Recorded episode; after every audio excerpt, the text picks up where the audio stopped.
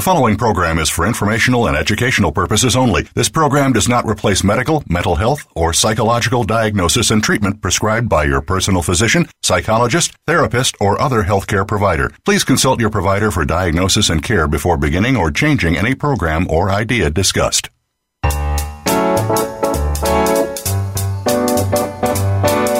Welcome to Psych Up Live with your host, Dr. Suzanne Phillips. This is the show that brings you a psychological perspective on common and current life issues. Here is Dr. Suzanne Phillips. Hi. Hi, and thanks for joining me again on Psych Up Live. In the wake of the Me Too movement and the upsurge in both feminist and men's rights activism, traditional masculinity has become the topic of impassioned debate. Does society dictate what masculinity should be? Is masculinity by definition harmful to women? Is it harmful to men? Do men of different generations define masculinity differently? How would most men today define themselves in terms of masculinity? Our guest and expert today is psychologist and author Dr. Andrew Smiler, who will be drawing upon his new and important book, Is Masculinity Toxic? a primer for the 21st century. Andrew Smiler is a licensed therapist and an expert on boys, men, and masculinity. He holds a master's in clinical psychology and a doctorate in developmental psychology. In addition to his new book, Dr. Smiler is the author of Dating and Sex, a guide for the 21st century teen boy, and Challenging Casanova, Beyond the Stereotype of the Promiscuous Young Male, both of which he discussed in previous shows on Psych Up Live. He's also authored or co authored more than 25 academic articles and chapters. Dr. Andrew Smiler, it is with great pre- pleasure that I welcome you back to Psych Up Live. Thank you, Suzanne. It's always a pleasure to be here. Okay, let's start with the question what is masculinity? That's a great question.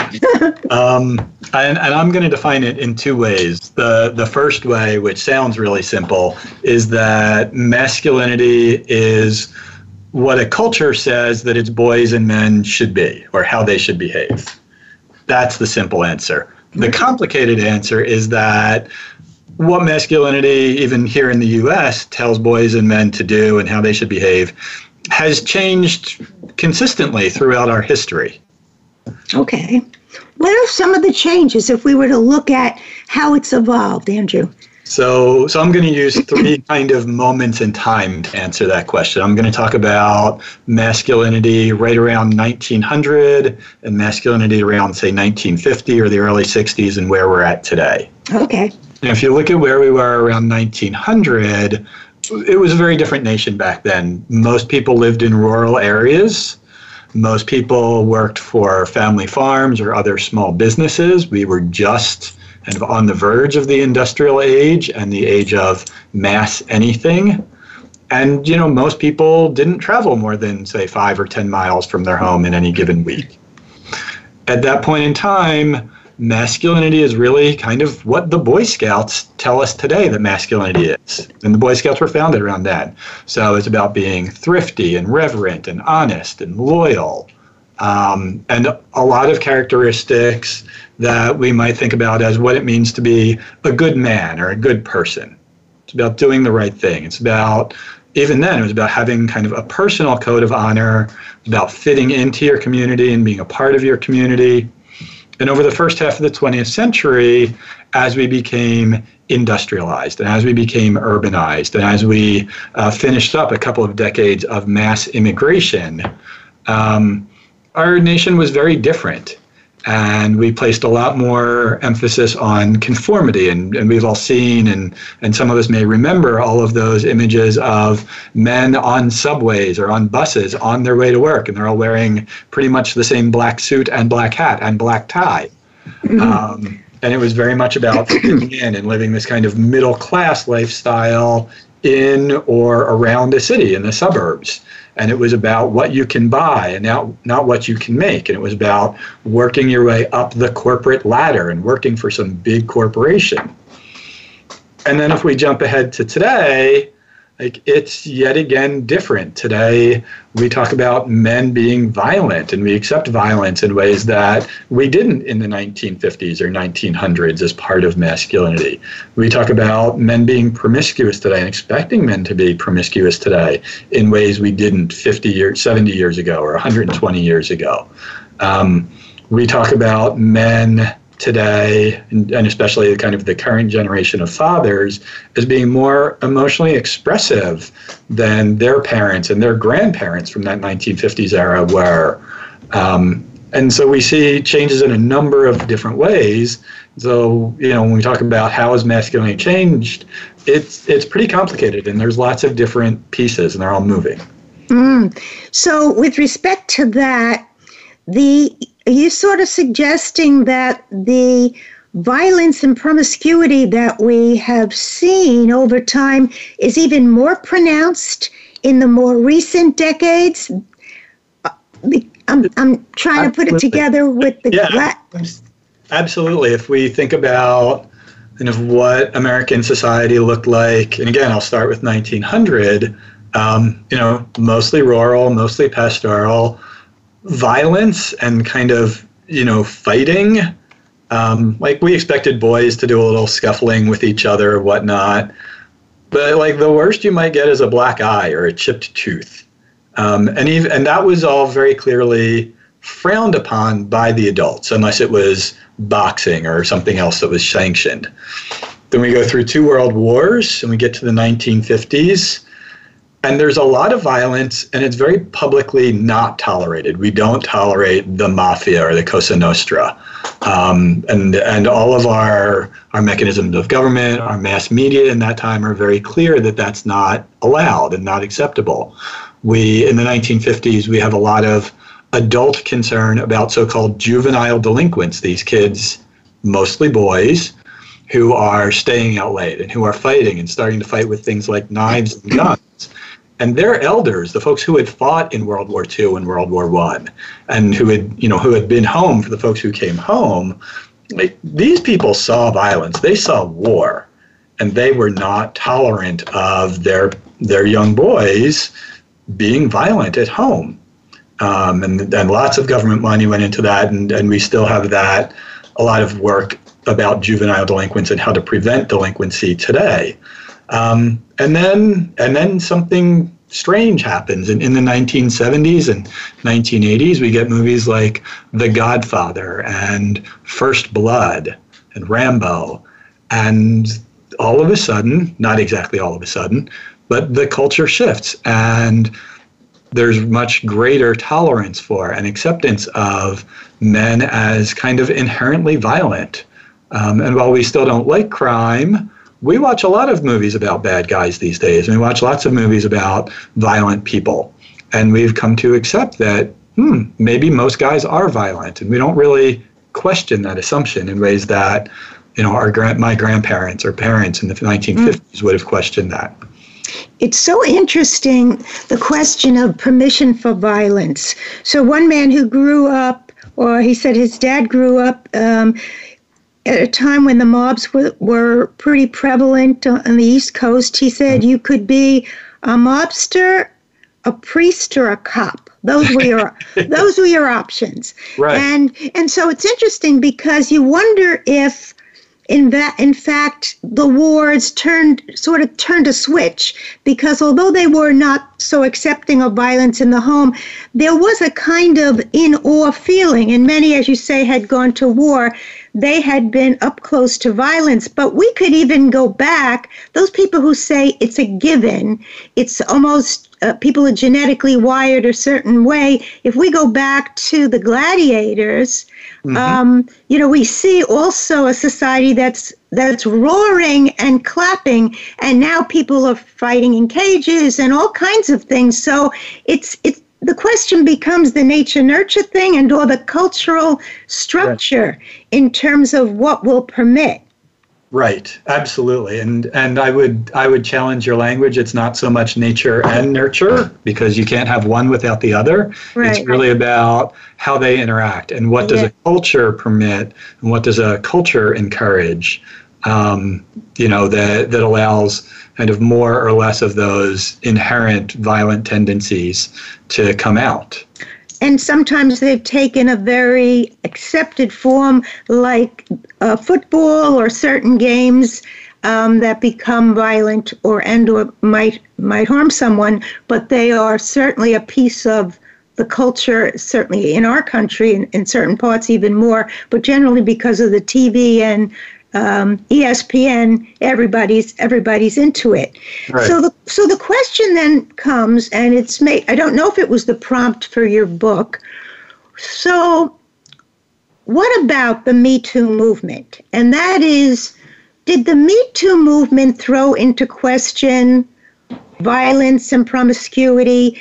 Did it give men, most men, or men of certain generations, a pause as to wait a minute, what's going on? What's your sense about that? Um, so there, there's a couple of questions in there. Okay. I'm going to start with I think the the Me Too movement as kind of dovetails with a number of um, blog sites and some journalism about toxic masculinity, um, and and and in the the media, uh, in the press, um, the term toxic masculinity has been used for I think about seven to 10 years now. And Me Too is a little bit more recent than that. Mm-hmm. Uh, but there's kind of this whole series or this whole line of, of articles and this line of increasing consciousness in our culture about the ways that masculinity has the potential to harm others. And, and in particular, uh, within the press and mainstream culture, we tend to focus on the way that masculinity harms women. Uh, but I think that that's an important conversation. I don't think attention to masculinity is particularly new. Um, I think we had this again, say, 20 years ago or 15 years ago, when all of a sudden we were all talking about metrosexuals. Mm-hmm. And we had this in the 70s with the rise of the so called sensitive new age guy. Right. Um, we had it. I referenced the 50s with discussion of juvenile delinquents, and and for the folks who were alive then and who were paying attention to this issue, everyone was clear that juvenile delinquents really was a, referred to just boys, a particular subsection of boys. Right. But there there was no doubt that this was really about boys. Um, so it's not exactly a new conversation although we do have some new terminology and the focal points I think have shifted.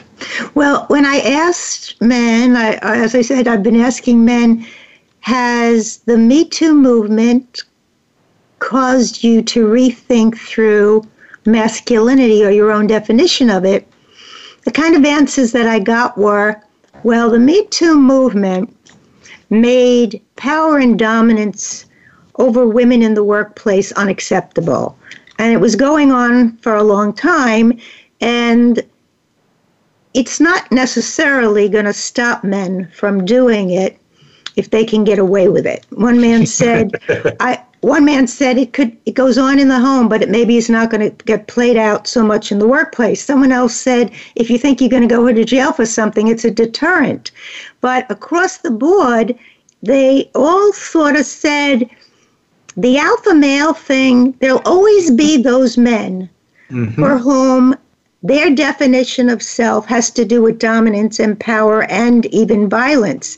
When I one man said, I said, "How do you define masculinity?" And this is a man in his 70s, and he said, um, "It's about my status in relation to other men." Mm-hmm. Um, and and so the question becomes if sleeping with 20 women on a weekend in, improves your status in some groups, that may happen. If being violent to your girlfriend uh, is going to give you some sort of status, maybe that's possible too. But people sort of were suggesting you're never going to get rid of a, a, gr- a core group that's going to hold on to masculinity in terms of violence and power. Absolutely. And these are all great points. One of the points that I make in the book is that our current definition of masculinity, which, and, and I'll use your term, focuses on being an alpha male. Um, it, this definition is really oriented towards teaching boys and men to seek power and how to use it. right? Mm-hmm. It's not about being a good man, it's about being a real man. And a real man has power. And if what you know what you're oriented towards is power or status, kind of its its cousin there, then you know, as as some of these guys said that you're quoting, you go after the the power, the status, and you use it in whatever ways you think you can get away with. Um, mm. And if that means treating women a certain way or treating men a certain way, then that's what you do. And but it's about getting power and getting the status that comes with it. And and in most of American culture today, that also includes getting wealth or getting fame, um, because those are other ways to get power and get status. And and they yeah. tend to all go together. Yeah, privilege, etc. Well, the other question I asked is you might not be someone who defines yourself by power and violence, but would you step in as a bystander if you saw a man being violent to a woman? And um, one man said, I would assume it was a it was a couple issue. And then I said, Well, what if it was a man being violent in some way to a child? And he said, I would, st- I would definitely step in. Someone else actually gave me a story. He mm-hmm. said he was with a woman and, and his own child, and they saw a big, uh, I'll use a stereotype, biker guy screaming at a little four year old girl. Right. And he said, The thought crossed my mind if I go there, that man will kill me. Yeah. So, what happened? The woman with him went over yeah. to the biker, and the biker immediately stopped doing what he was doing. Yeah. And, and I said to him, You know what? I think she might have had more power than you had. He said, I actually think she might have. He said, I'm not thrilled I didn't go, but I don't think a biker's going to start attacking a woman. But it's very it's an interesting story about bystanders, Andrew. Oh, ab- absolutely. And you know, as as guys, part of the function of masculinity, and you had referenced this earlier, masculinity helps guys compare themselves to other guys and know where they stand. And you want to be the alpha male, not a beta. At least that's that's what our culture says, and that's what our culture reinforces. If if your guy there goes up and interjects himself and and challenges this biker dude, then you know when when your authority is challenged and you think you're the alpha, you fight back. You stand you you know you stand mm-hmm. your ground or go on the offensive. And you know if if if you're scared of a biker dude, you're scared of a biker dude. What what that biker dude might happen might do, then that does give you pause and a reason to perhaps not step up. But you know, stereotypes allow the woman to do it. So it's interesting. It's interesting in the Green Dot program, which is a program about teaching um, young people how to stop sexual violence. Bystanders are trained not only in techniques, but that they will always intervene together, two mm-hmm. on one, mm-hmm. which would uh, which would allow um, a more likelihood that they will step up. So yeah. it, it's it's really interesting. Do you think, and and it's something that you know we can pick up also in the next section. In general, though, even though they were all saying, all the people I asked, this alpha guy is going to always be there, I think there's more openness to allowing men to define themselves a little bit more personally they want than they want to. Men seem to be open to the metrosexual or people LGBTQ friends of theirs. So it seems like there is less threat almost to the idea that you can define yourself and you can welcome into your club men of different definitions of self. Absolutely. And the one thing I'll say now, and we'll come back to this after the break, is that only a small percentage of men can be the alpha. And what we see on psychological surveys is that most guys don't really buy into this definition of masculinity, but there are enough who do, maybe 10 or 15% of the population, that the image and the stereotype uh, persist and are maintained. Okay, we're going to take a break. You've been listening to Psych Up Live. Today we're speaking with Dr. Andrew Smiler. He is the author of the important new book, Is Masculinity Toxic? A Primer for the 21st Century. Stay with us, we have much more to speak about.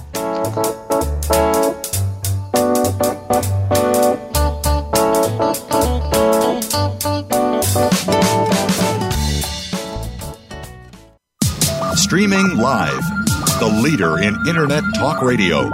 VoiceAmerica.com.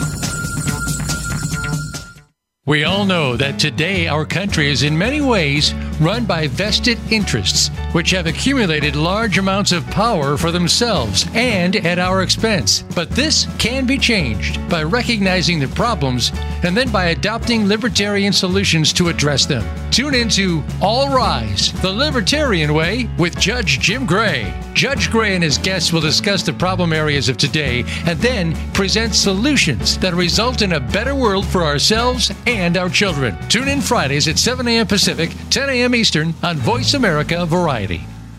Have you ever experienced the joy of living? Not just aspects of your life, but the true joy of life itself. Barry Shore has. You could call him an ambassador of joy. From a successful entrepreneur to becoming a quadriplegic due to a rare disease, to his ongoing recovery through swimming and physical rehabilitation. Barry now presents his gifts to others as host of The Joy of Living. All you need to do is tune in. Listen live every Tuesday at 10 a.m. Pacific Time and 1 p.m. Eastern on the Voice America Variety Channel. Think you've seen everything there is to see in online television? Let us surprise you. Visit VoiceAmerica.tv today for sports, health, business, and more on demand 24 7.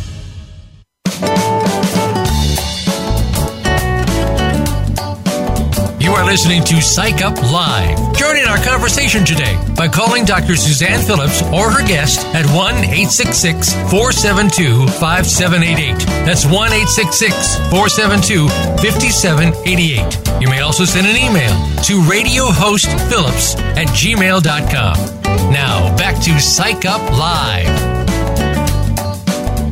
Welcome back to Psych Up Live. We're speaking with Dr. Andrew Smiler, the author of Is Masculinity Toxic? A Primer for the 21st Century. And we're looking at different definitions of self that men embrace. And we were just looking at what was called the alpha male. But um, Andrew, the you also referred to, I don't know if they're they're um, actually the same definition, the man box definition. Yes, thank you.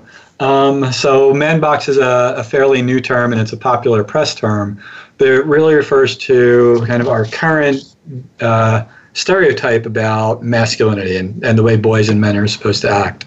So, the man box or the stereotype encourages boys and men to be invulnerable, and whether they do that by not showing their feelings or whether they do that by being aggressive and fighting, and some of the things we were discussing earlier.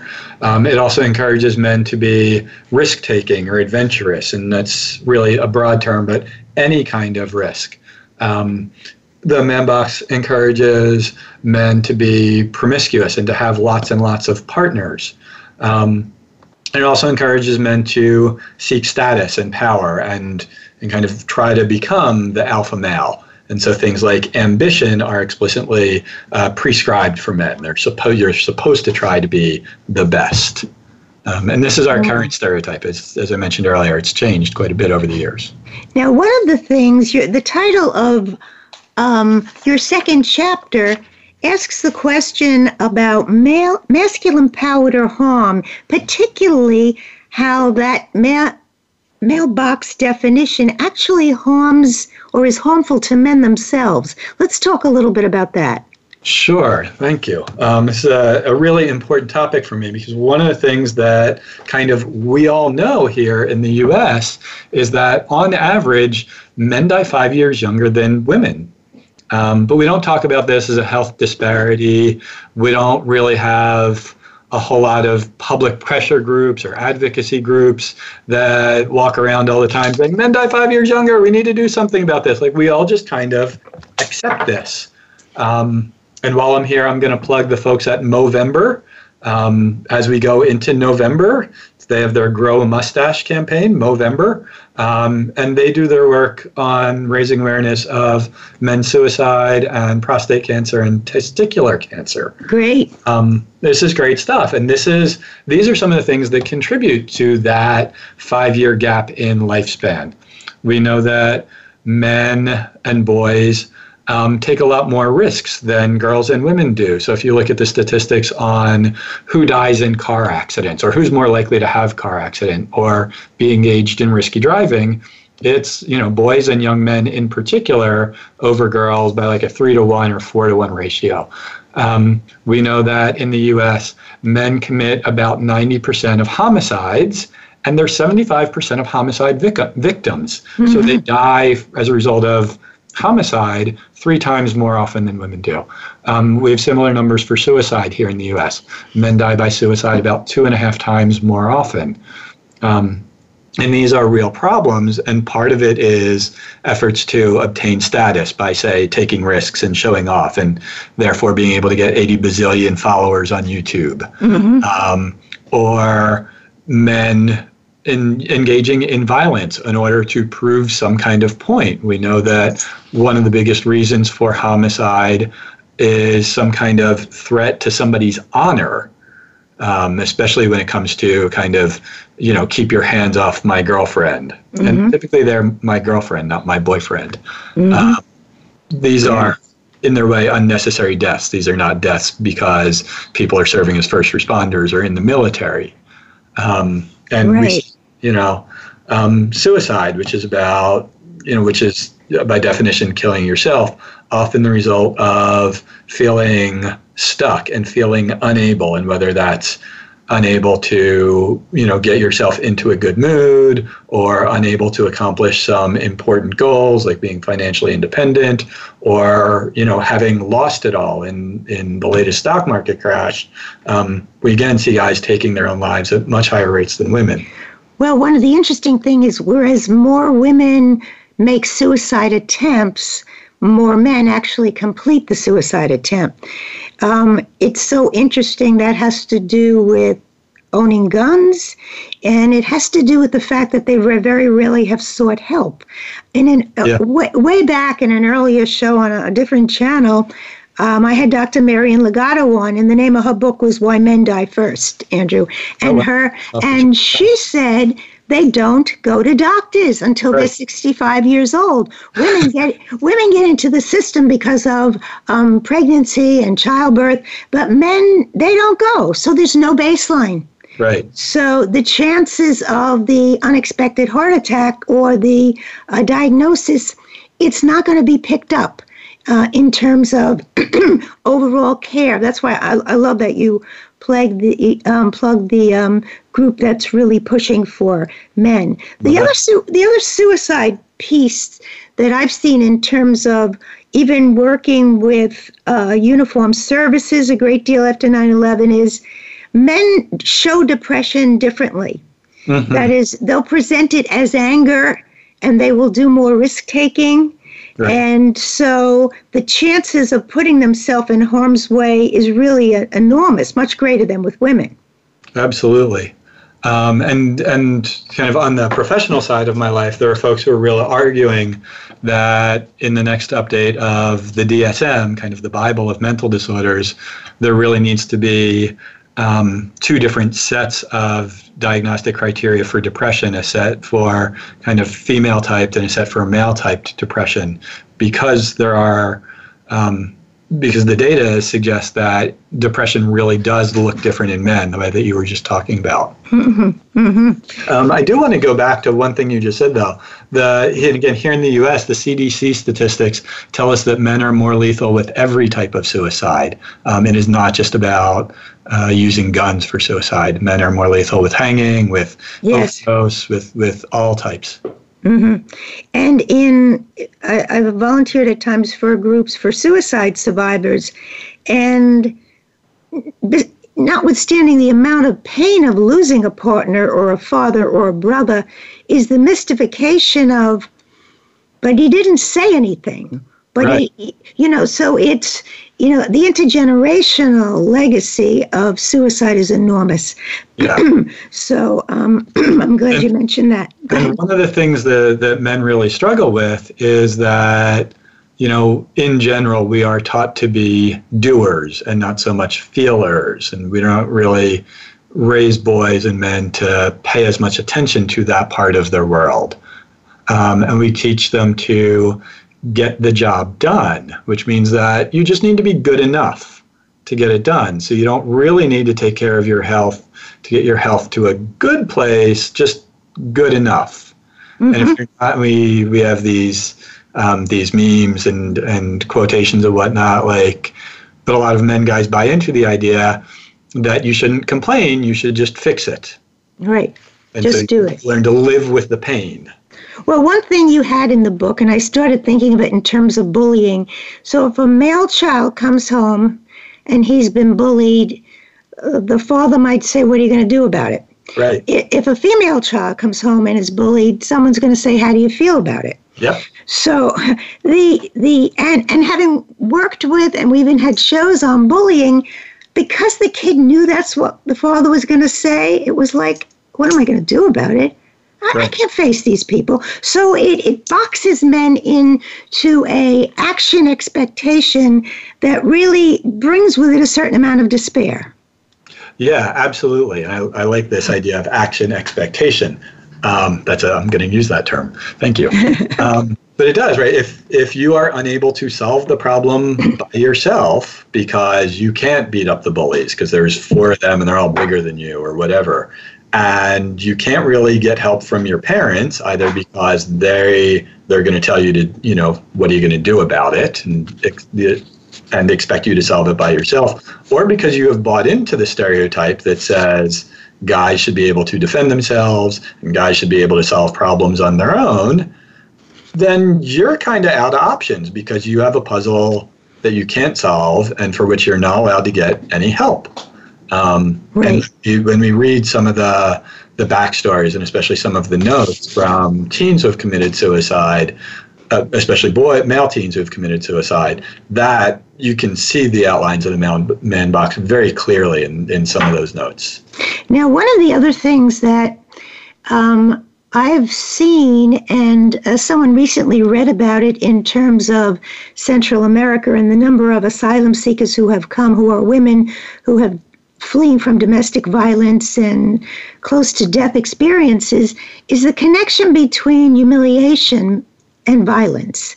And that is, if a man is in a situation where he feels he cannot get status in any other way, he might be in a culture for, for which dominance and even violence toward women is a way to get status. And it's unbelievably dangerous and maybe less so here in, in the States. But to read about it is to really see that connection. Yeah, absolutely. And and one of the things that we know that, that does happen here that happens elsewhere, um, a lot of people, at least in moments, are able to bolster their own self-esteem by putting someone else down. Right. So if, if you're that guy that you can't get any status anywhere else, you know, at least you can go quote unquote. At least you can go home and beat your wife up, mm-hmm. boss your wife around. So at least there's some place where you're not on the bottom of the pile, and that that provides some way to get some self-esteem. Mm. Um, now, I was just going to say now we we want to say you know um, that not all men, of course, are like this. Right. But the que- but the question is for fathers and teachers and coaches. Um, what you, the message you send plays a very big part in how these young men are going to define themselves. Absolutely. Um, and and the cultural messages. One of my mm. favorite kind of bad examples in this moment uh, is the TV show Two and a Half Men. Mm-hmm. Uh, follows yes. the the so-called adventures of brothers Charlie and Alan. Um, you know, Charlie.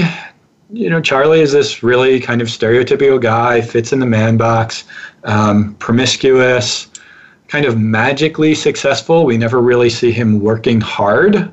Um, right, that's true. You know, he writes jingles and whatnot.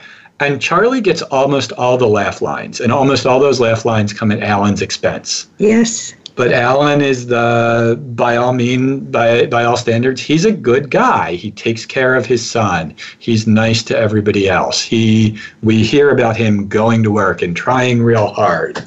Um, and and I ask people like, you know, who, which of these guys would you want to spend a weekend with, and which one of these people would you want to spend the next forty years with? and and the answers you know pretty sh- diverge pretty sharply there Mm. But Alan's the butt of the joke. Yes. You know, Alan's mm. not the, I mean, and, and even the Emmy people will tell you that Charlie Sheen as Charlie was the star, mm-hmm. and Jon Cryer as Alan was the supporting actor. Mm-hmm. So we're very clear about kind of whose show this is and who we're lifting up and who we're stepping on. Mm. Mm, that's really interesting. It brings to us to the question of men and interpersonal relationships and whether these definitions of masculinity impair men's relationships with other men and men's relationships with women. Yeah, that and that's a great topic. Thank you. Um, and I'm going to stay on kind of men's relationships with men here because men are taught, are encouraged in lots of ways and rewarded in lots of ways for being the alpha male, um, those are the guys who get most of the cultural benefits. They, that's quote unquote the easiest path to, to fame and money and power um, here in the US.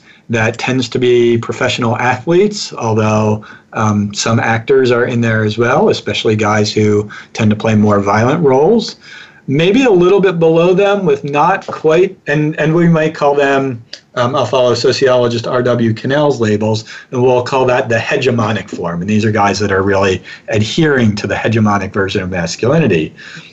A little bit down, not quite getting as many cultural benefits, maybe not as much money or not as much status we have other guys who are doing masculinity and fitting into the man box reasonably well. We have like the high powered businessmen. You know, we all know who Mark Zuckerberg is. We don't look at Mark Zuckerberg the way we might look at, say, some professional athlete or someone like Vin Diesel, but he's still doing the thing and he's still got lots of power and lots of money. Um, and we might talk about him as having a complicit version of masculinity where he's really still supporting the man box and getting a lot of those benefits, but not all of them. Mm-hmm.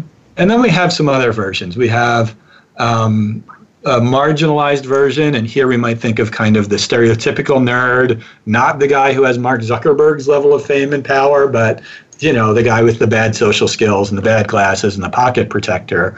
Um, still kind of maybe trying to live up to the standards of the man box, but really unable to do that but not challenging the status quo. Um, and as a child of the 80s, I will go back to the movie Revenge of the Nerds as, as an easy reference there, or The Breakfast Club, quite honestly. Mm-hmm. Um, and then we also have versions of masculinity that Connell talks about as subordinated, or sorry, as, as marginalized. Um, and these are versions of masculinity that our culture explicitly puts on the outside. Um, today, homosexuality has become, and particularly male homosexuality, has become accepted in ways that 50 years ago it really was not. Mm-hmm. Um, we no longer take kids away from gay men.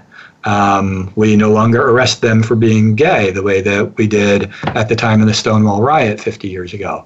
Um, people still make a case, and I and I think that they have some real credibility here for black masculinity as being marginalized, and and that ties into things like the Black Lives Matter movement mm-hmm. and the way that. Um, you know, black men are incarcerated at notably higher rates than than any other ethnic group in the U.S. About right. four to one. Right. Um, you know, and there's a real suggestion that to be black and male in America is to, by definition, be on the outside, unless you can make it as maybe an athlete or some kind of musical performer entertainer that gives you some amount of cachet, but still not necessarily full acceptance. Mm-hmm. So you're really suggesting that within the overall male culture, different men have more access to the expected mailbox uh, alpha male position. Uh, yeah. now, in across the groupings, what would you say? You know that people compare men and women in terms of their friend relationships, for instance. So, would you say that you think women become more emotionally intimate with their friends than men do? Absolutely. Um, there's this kind of classic finding in the research, and, and this has persisted for decades now, that when men get together, they tend to do things side by side, where they're not making eye contact, whereas women tend to do things face to face, and eye contact is very important. Um, iconically, and I use this slide in some of my presentations, if you think about a TV show like Sex and the City, and the iconic image is those four women sitting around a table at some restaurant talking to each other. But then if you go to a movie like The Big Lebowski, the scene where the three guys are talking to each other, they're all sitting at the bar at the bowling alley, kind of looking at the TV behind the bar, and then the conversation goes literally sideways over the shoulder from one guy to the next. But you know, it makes me wonder, and we can pick this up on the other side of the break. I'm no longer sure that means those men are less connected emotionally with each other than the women who are face to face. I mean, I've even described the differences you just did, you know, on other shows with other writers. But the fact is, I it may be that it may doesn't it doesn't look that way, but in their own way, I think more and more men are are intimate with other men. I think they're risking it more, and I I actually think I'm not sure that two men fishing together don't feel very strongly about each other, although they express it differently than women would. And I will agree with that. And, and I think the mode of expression and the amount of expression, and therefore the amount of information that gets shared, does tend to be quite different. Okay. pick that up after the break. Okay.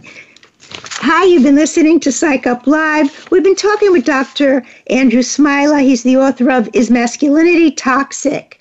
We've been talking about that question and what the male dominance definition of masculinity has done in terms of men's impact on other people as well as their own relationships. We're going to pick it up on the other side of the break and we're going to be talking about the impact of male female relationships. Stay with us.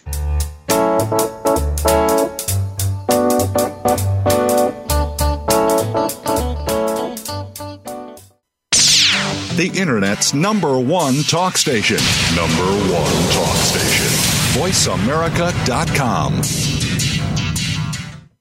Are you or someone you know interested in attending college? With both college tuition and college enrollment up 60% since 2002, there is a lot of competition, and careful planning needs to be a part of the process. Tune in to Getting In, a college coach conversation hosted by Elizabeth Heaton and featuring a team of college coach experts. We'll bring you the tips, techniques, and know how to navigate the road to college and do so the smart way.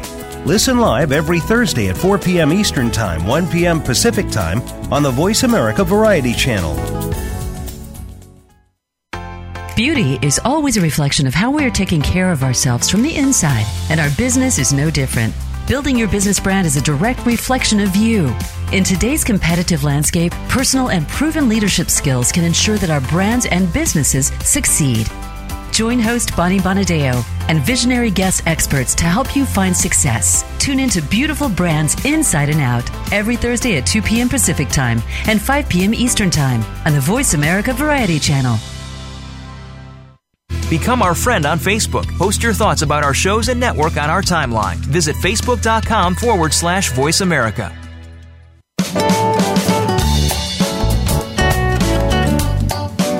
You are listening to Psych Up Live. Join in our conversation today by calling Dr. Suzanne Phillips or her guest at 1 866 472 5788. That's 1 866 472 5788. You may also send an email to radiohostphillips at gmail.com.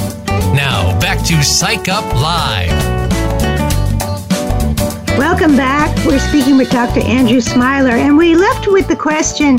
I was saying, I think that even though men do the side by side type of relating with friends and women do the face to face, that maybe they're just as intimate.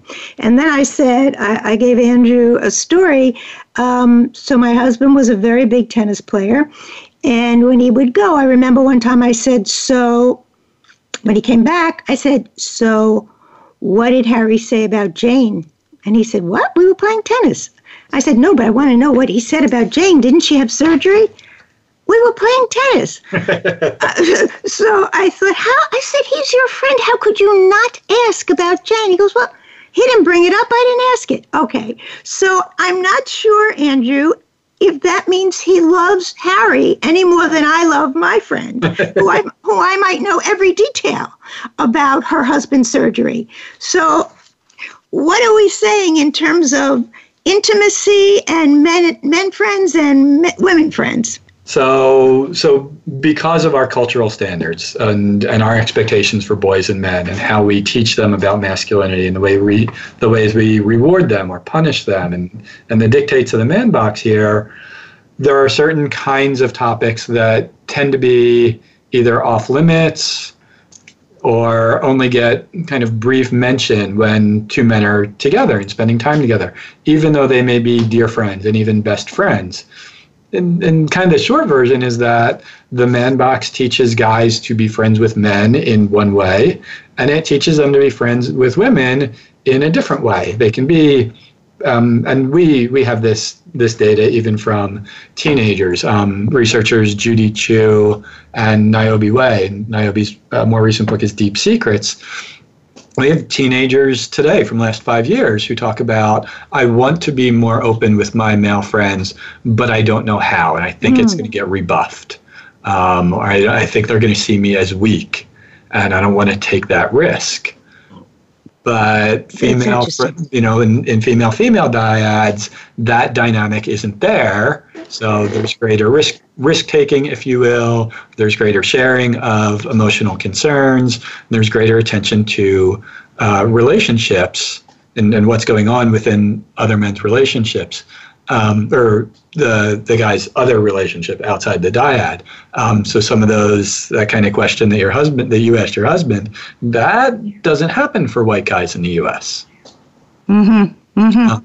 It's it's uh, it's a very interesting question, and I don't have data on it, but I will tell you, in being in practice for over 35 years, many men, and I have as many men, if not more than women, will say, "Well, I couldn't I couldn't speak to a man about this." Right. Um, so it, it really there's some we want more for men. We want we want them to have more options in terms of permission to share if they chose to. You know what?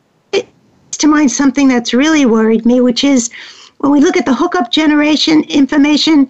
I remember Di, uh, Donna Freitas said when she met with the young men in groups, they were, ah, oh, yeah, hook up. You don't want to know the person. You don't need to. It's just scoring. But when she met with them privately, Andrew, uh-huh.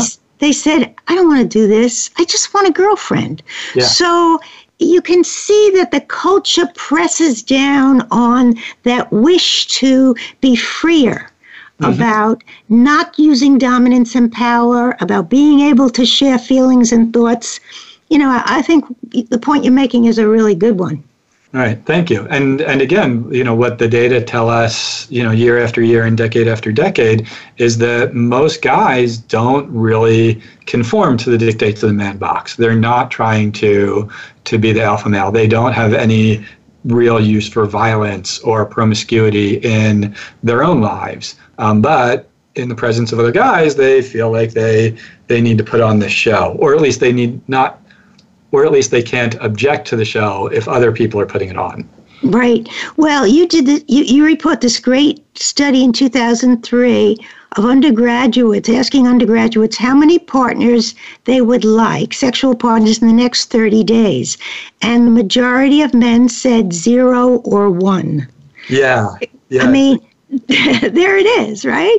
Yeah, and that, that's a great study. I, I don't get credit for authoring that. That study was uh, led by David Schmitt, who, if I remember correctly, is at Baylor, but I'm not quite sure. Mm-hmm. Um, and, and that's a worldwide study, and we tend to see that number. They, you know, about 25% of undergraduates in the US. And these these are guys who are, you know, mostly 18, 19, living away from home for the first time, no real parental supervision, with you know lots of other 18 19 year old potential sexual partners and 25% of those guys say they want two or more partners in the next 30 days which means that 75% of guys don't want two or more partners they want zero mm. one so clearly most guys not interested um, yeah but that yeah. violates our stereotype Um, and we kind of don't hear about that or don't know what to do with it. Well, it's interesting because most men, as we're saying, are not don't want to be sexual players, but everybody wants to watch James Bond. So yeah. I mean, it's a kind of vicarious. There's still the vicarious living through and acting in fantasy the um, the dominant male, the alpha male who can dominate and who could dominate women. So the question becomes will that become, will that stay that way? Or now in a Me Too generation, will that start to really ebb? Because personally, when they're asked, they don't really want to be James Bond. Right. And, and, and I think this is a great question. It kind of kind of loops us back to the beginning here you know, masculinity here in the U.S. has changed not just over the last 120 years that I documented or verbalized at the beginning, but you know, throughout our history, we we certainly don't act like the Puritans who were you know on the Mayflower, um, and it, it continues to change, and and some of that response, some of those changes are in response to other social movements like Me Too, or to uh, movements like women's equality or the peace and anti-movement, anti-war movements that came out of the Vietnam era. Some of those changes are tech, due to technological changes. Um, you know, now that we are in the digital era, part of what we're seeing and have seen is that we don't have nearly as many manufacturing and traditionally male, traditionally masculine jobs as we used to people talk about as being in a service economy or a post mm-hmm. industrial economy. You know, we've we've trained guys for that industrial workplace, and those are still really the standards of the man box. But now all of a sudden, guys need need skills for service jobs. They need to be able to kind of read the customer, read the the business client, and understand that that person's wants and needs before they can even identify them themselves. Like that's a whole set of you know emotional intelligence and mm-hmm. insight skills that we have not emphasized to guys for over the last 50 years in the US. But that's what you need to succeed in business today. Mm-hmm. Yeah, the emotional intelligence piece. The one thing it just brought to mind one one of the I made a call. This person's a millennial, and when I said, uh, what do you think about the Me Too movement in terms of the workplace? He said the workplace is different. Mm-hmm. You know, w- women women have prominence. It's an accepted fact. Um, it's I think he said I think it's they're going to always be those men, but generally there are many other men who see women as their equal, or in some cases as their boss, and that's okay with them. Yeah, and and and again, we see that in the majority of the the data that are collected in the workplace about these kinds of issues. Most most men in the workplace today don't have those kinds of sexist beliefs. They don't.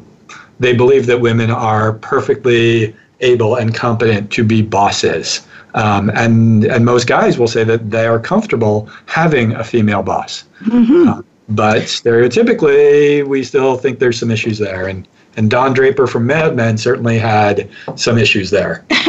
well, let me ask you this question because we've never had so much porn and we've never had it offered at the rate it drives the internet, some people say. Right. So, at the rate kids are seeing it very young, do you think that porn has in some way fostered a rape culture? Wow, that that's a question for a whole other show. okay. Um, I, I, the short answer um, is that most porn is really assumes a male viewer and um, is focused on something that might qualify as heterosexual sex, and it certainly it certainly tends to be violent and demeaning towards women. Right. You're watching a lot of it.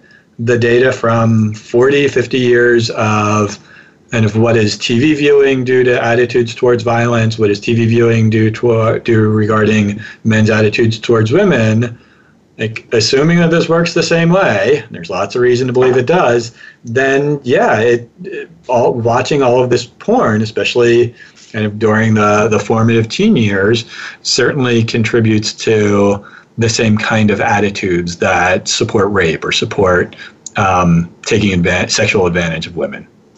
Actually, when you think that it, in too many cases, is the sex ed book, it's a real problem. But that's where your other book is so important in terms of speaking to men about dating, sex and dating um, in the 21st century. But it, it comes up with even women, young women who what they've seen is a real turnoff to them. And actually, right. this culture's seen more more porn, but they're actually never been more anxious about sexual connection. Yeah, it's it's a fascinating juxtaposition between the porn and the whole hookup culture thing, um, and and whether or not polyamory and having multiple partners and being in multiple simultaneous relationships, like in you know the the current generations the teens and 20 somethings are being told that they get to rewrite the rules and kind of almost there are no boundaries but we're telling the people with the least experience right. rewrite the rules. Right. That doesn't make sense. Okay in the interest of time i'll ask you the very quick question. Is masculinity toxic? Yes or oh. no uh, I am going to go with both yes and no. There are okay. ways in which masculinity clearly harms men as individuals and men's health and men's relationship with other men and men's relationship with women. But at the same time, it does have some good parts that really are helpful for men and promote good qualities. Yeah, yeah, people people serving together, etc. Really, some good qualities. Thank you so much. Um, Dr. Andrew Smile, I, I'm, I'm delighted that you came back to the show. Thank you so much for your contributions to understanding boys, men, and masculinity. Your book is really a contribution because it really helps people understand how this definition unfolded, and it also leaves with real hope. I'm, I'm, I'm encouraging people to get it because you're really underscoring that more and more men are going to feel entitled to come up with their own definition definition of masculinity for themselves. So thank you again for joining us. Thank you so much for the kind words and thank you for having me. Okay, I want to thank my listeners. Remember, you can hear this and any prior show as a podcast on my host site, my website, on the podcast app of iPhones, iTunes, St- Stitcher, Apple Podcasts, Google Play, Spotify, etc. by 6 p.m. tonight. Um, please feel free to drop me a comment or a question at radiohostphillips at gmail.com. Until next week, please take care, thanks, and be listening. Thank you for tuning in to Psych Up Live. Please join Dr. Suzanne Phillips for another edition of our programming next Thursday at 11 a.m. Pacific Time, 2 p.m. Eastern Time on the Voice America Variety Channel. Until then, be well and be listening.